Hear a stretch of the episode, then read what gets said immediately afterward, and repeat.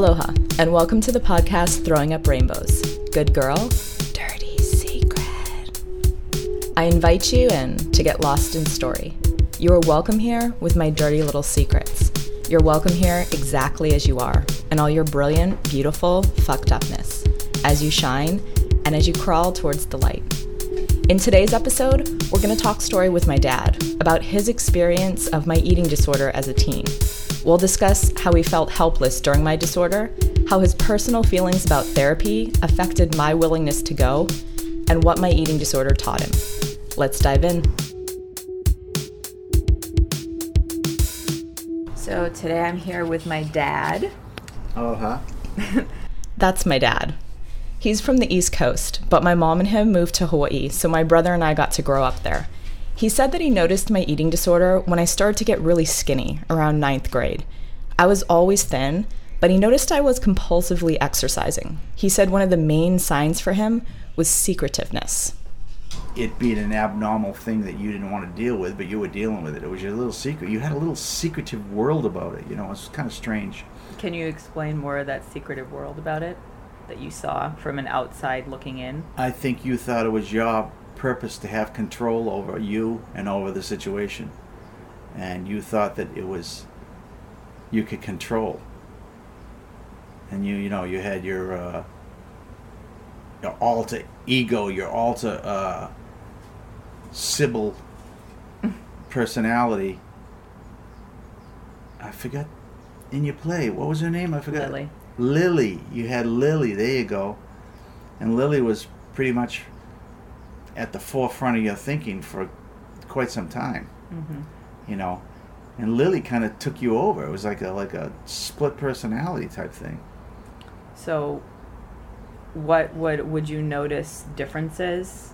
Uh, like, I mean, you said that it was my secret world, and you could notice this from the outside in, and that you could see the eating disorder Lily sort of take over me. Yeah. Like, how could you how could you tell? Like, how did it affect you personally? How did it affect our family dynamic? Well, it affected us a lot because we were close and we lived in a close quarters apartment. You know what I mean? It was, it was kind of obvious after we really, after I really noticed and really thought about it. I looked for it. I looked for the signs. What did you look for? Dismissing yourself from the table, dismissing yourself in restaurants because we would go out to eat a lot. Mm-hmm. You go to the bathroom right after restaurants, after you ate. Um, binging, binging on your ice cream, binging on all kinds of things. You were a binge eater, you know, and um, that to me was a definite sign. Gum, chewing gum after uh, specific times, you know, Hmm. um, things like that. Kind of disturbing to me. But then again, I was carrying on the whole life. I was supporting the whole family. I was working around the clock practically, doing things between work and my corporate job, and then doing, uh, you know, hustling on the side, buying and selling, and doing whatever I had to do to make the ends meet for the family. You know, I think mom could have been more aggressive to you, if that's a word, aggressive. Could have addressed the situation more to you. And by that, you mean more directly? more directly. She was kind of like in denial about it. You know, she played the mother role, but she she's she plays the mother role so much and so much, but she didn't really address that how I thought she should have addressed it. And you how, know, in your mind, how should she have addressed it? well, female to female, daughter to mother. You know what I mean? It's one thing when your father tells you something, but it's another thing when your mother tells you something. And you know, you've always got along pretty good with mom, but I don't think she addressed it. What do you think? Did she address it to you? In in the in the way that you think she should have? Um, in my, so no, the the direct answer to your question is no. um, she is more avoidant. We both Yeah. know this. Um, however, what I know about myself at that time with both of you, it was a energy of "fuck you, leave me alone." Yes, exactly. So even if she would have addressed it with me, it still would have been the "fuck you, leave me alone" energy, no matter who was coming at me. right, and that's how you approached it, Correct. and that's how you approached it with me. Correct. So, uh, and not to be the nagging father, but you know, you knew it bothered me. Of course, I knew my eating disorder bothered him. He was pretty point blank about it, if you can't already tell. It's interesting when people don't address problems the way that we think they should. Often, family members don't know what to do, and eating disorders can put family members in conflict with one another. What I hear is my dad not understanding why this happened to me and trying desperately to grasp at any straw that he thought could help, such as my mother being as direct with me as he was. But the truth is, at that time, I didn't want to talk to either one of them.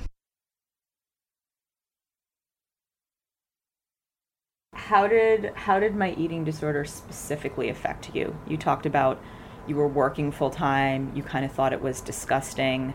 You noticed it affected you didn't specifically say my mood. You said I was intense. How did it affect me mostly was I felt helpless. And that was the biggest stress to me with directed to you with your eating disorder. Mm-hmm. Because I tried to and as you know, which wasn't always right, I tried to help you and correct you so you wouldn't have to go through things in life, you know. Mm-hmm. Take the burden on myself, so to speak, or to at least to teach you, you know, and let you go through the things maybe, but guide you more, you know, and I felt really helpless because this is one thing I couldn't understand and I couldn't guide you on. How did you try to understand it? What did you do? What did you seek out? Well, when we helped to, to try to get you some help, and then you didn't want to deal with that. And you remember that time we took you there, to, and you just would like, "Oh, I do." Wicked yeah. bitch. Yeah, I was a wicked bitch to her. And Sorry, that's not funny, but yeah. I was. I, I didn't want to talk to her. I, I know, and it was frustrating for me because at that point we were trying to really trying to pinpoint and give you help. You know, because you know it was outside our realm because you didn't want to deal with me, didn't want to deal with mom. Mm-hmm. I don't know how much you didn't want to deal with mom. I really can't say that. I, I just think you didn't want to deal with anybody. Yeah you know, and you know it was like it was a dirty little secret. Mm-hmm. You know what I mean? And you kept it to yourself. You kept that. You tried to hide it as long as you could. And I don't even know how long before I really realized that before you were actually into it. You know, so it's like helpless. That's helpless. how helpless. Helplessly hoping. Helplessly hoping. Yeah. Say more about that. It's a song. Helplessly hoping. Yeah. Crosby, Stills, Nash and Young. Helplessly hoping. Never mind. It's it's a song. Okay. Helplessly hoping. Helplessly hoping. I think that pretty much sums up a parent's struggle with a teen with the eating disorder. They wonder, where did it come from? How did this happen? They can't fathom why this would happen to their child.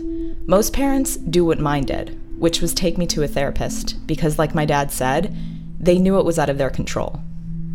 So you took me to a therapist. I didn't want to speak to the therapist. Um, did you seek out any support for yourself? Did you ever think about seeing a therapist? Not for you. Why? Not for your disorder. Why not? I didn't think that I did have to. I think I could work it through. I'm kind of that way anyhow. You know me. I kind so, of can work anything through in my own head. What I remember, and this is what a lot of people that I talk to also, their families, their background was sort of against therapy?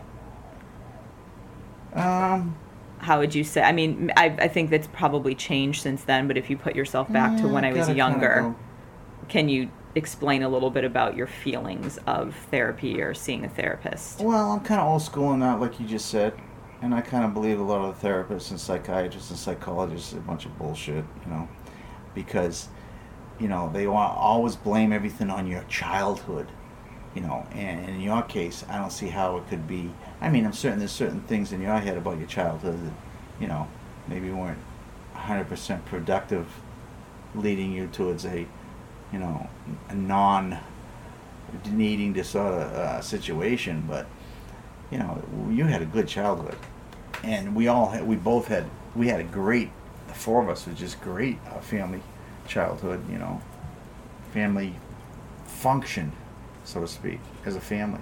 How I thought, how I saw it, and that's what was kind of surprising to me. I thought everything was cherry. All the time we spent together, all the camping, all the, you know, supporting all, all your games that we went to for you and your brother, and just you know, you know how our family was. Yeah. It was great. To me, it was great. It was the best thing that ever happened to me, Hmm. exempting God. So it sounds like to me that you had a lot of fear, I guess, around sending me to a therapist and having everything blamed on you and mom. No, not at all. All right, Absolutely not. Say more then. Absolutely not. If if a therapist technically, I'm following your train of thought, is going to go back to my childhood and you were sort of anti-seeing therapist, I can connect the dots that you might have apprehension about me wanting to go because then it's going to reflect poorly on you and mom. Not at all. Okay, say more I, I would then. do anything possible. I'd take all the blame on me if I had to, if I could have corrected and helped you be healed, so to speak. I don't know if that's the right term, healed, Mhm. but to be over it, you know, in no way. I, I admit I'm a man. I admit what I am and who I am to anybody. You know what I mean? And I'll take the blame. If I, could, I I'd give my life for you. You know that. And if I, anything happened that I could anything that could happen that I could have intervened and help you on, I'm there. I don't care. Doesn't matter to me what other people think of me. What if I said that in my terms back then, part of the reason why I didn't want to see a therapist, there were a couple reasons. Part of it was I felt guilty for making you guys pay time and money and whatever to send me to somebody when it was quote unquote I thought my problem. Um, but also the reality was is I felt a pushback from you against therapy that you didn't respect it that you didn't think that it would help that you had apprehension and stuff around like energy around it and because I was connected to you and wanted to please you I didn't there was an element of me not wanting to seek out therapy because I felt like it would cause a rift between me and you I can see that those are all valid things, Kristen.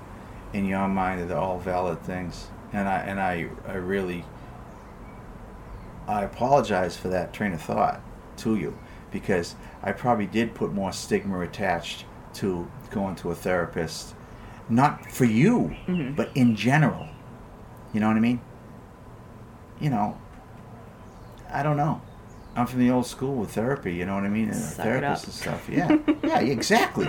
Suck it up. Snap out of it, you know what I mean? That type of stuff. Yeah. That's the way it is. And you know, if that's how you saw it, you know, I apologize to you for it. I mean, I don't know what to say. It's just like it's just who I am, where I am, where I grew up, how I grew up, you know what I mean? Here's the thing I did have a wonderful childhood. My parents showed up, they spent tons of time with my brother and me, and we knew that we were loved. And another truth is that yes, everything does stem back to your childhood and family of origin, because that's when your neural pathways are being formed. You can have a fantastic, loving family and still end up with an eating disorder. Here's the thing I want you, audience, to hear. You can take your child to therapy, but if you as a parent look down on therapy or think it won't help, your kid will feel that energy, like I did. With daughters, especially, they don't want to disappoint or let you down as parents. For parents or those taking a loved one to therapy, it's important you know that the way you think about therapy is being absorbed by your daughter or son without you even saying a word. If you want to help your child, one of the ways is to be supportive of therapy, not just for your child, but for the family as a whole. So, back to my dad. What did my eating disorder teach him? Well, it, it taught me to be more compassionate and more uh, not so black and white. There's more gray than there is black and white sometimes. You know what I mean? Yeah. Because I'm tendency to be black and white. You know what I mean? And you know, you know I am. Snap out of it. You know. So taught you to be a little bit less snap out of it. Um, maybe. But I'm still a guy who wants to be punched in the face and not hit in the back of the head. I've told you that before. You know what I mean? Yeah. Man up, punch me in the face, I'll respect you. You slap me in the back of the head or kick me in the back of the head, you know, the sucker punch, I'll never respect you. You know, So how does that connect to my eating disorder it connects in the sense or that you? it connects in the sense that that's how I was kind of dealing with you. Snap out of it, Kristen. What the hell's going on, man? This is not acceptable. you know, and I would have been more compassionate to what you were going through at the time. Mhm. That's what I'm saying. You know, and I, I kind of wasn't. I mean, I was in one way, but I wasn't in one. You you know you know how, you know how it was like. Yeah. You wanted me to say it though, right? Well, I know, nobody I else mean- knows how you were like. no, no, I know, but I mean that's just the way it is, you know. Yeah. Yeah, yeah, yeah. Very much East Coast in your face. Well, it's just the way it is, you know. My dad, who's from the East Coast, has the mindset of snap out of it. What the hell are you doing? And this is not acceptable. He thinks, as many other parents do, that the person with the eating disorder is the problem. He did say he would have been open to family therapy, and he thinks it would have helped. Because here's the truth all families are a web, and if your kid has an eating disorder, you're in it with them. It's not an isolated incident. There's a reason for it that has something to do with all parts of the web. An inviting way that parents might have approached me would have been to say something like this We're really scared, and we know this is about more than just you, and we're going to family therapy. A child's eating disorder is a sign that there's something happening in the family web. Yet most parents tend to think it's something that's way over there, just happening to their kid. What advice would you give to other parents if they discovered that their teen, if, if they discovered their teen had an eating disorder or they thought their teen had an eating disorder? What would you tell them? Pay attention. Pay attention. If you have to do anything, pay attention. Address the issue. Whatever it takes. Pay attention. These are your kids. These are your loved ones. Love you. I do too. My dad. I choose to believe that we're all doing our best, and that includes each of our parents and each of us moving through this disorder to recovery.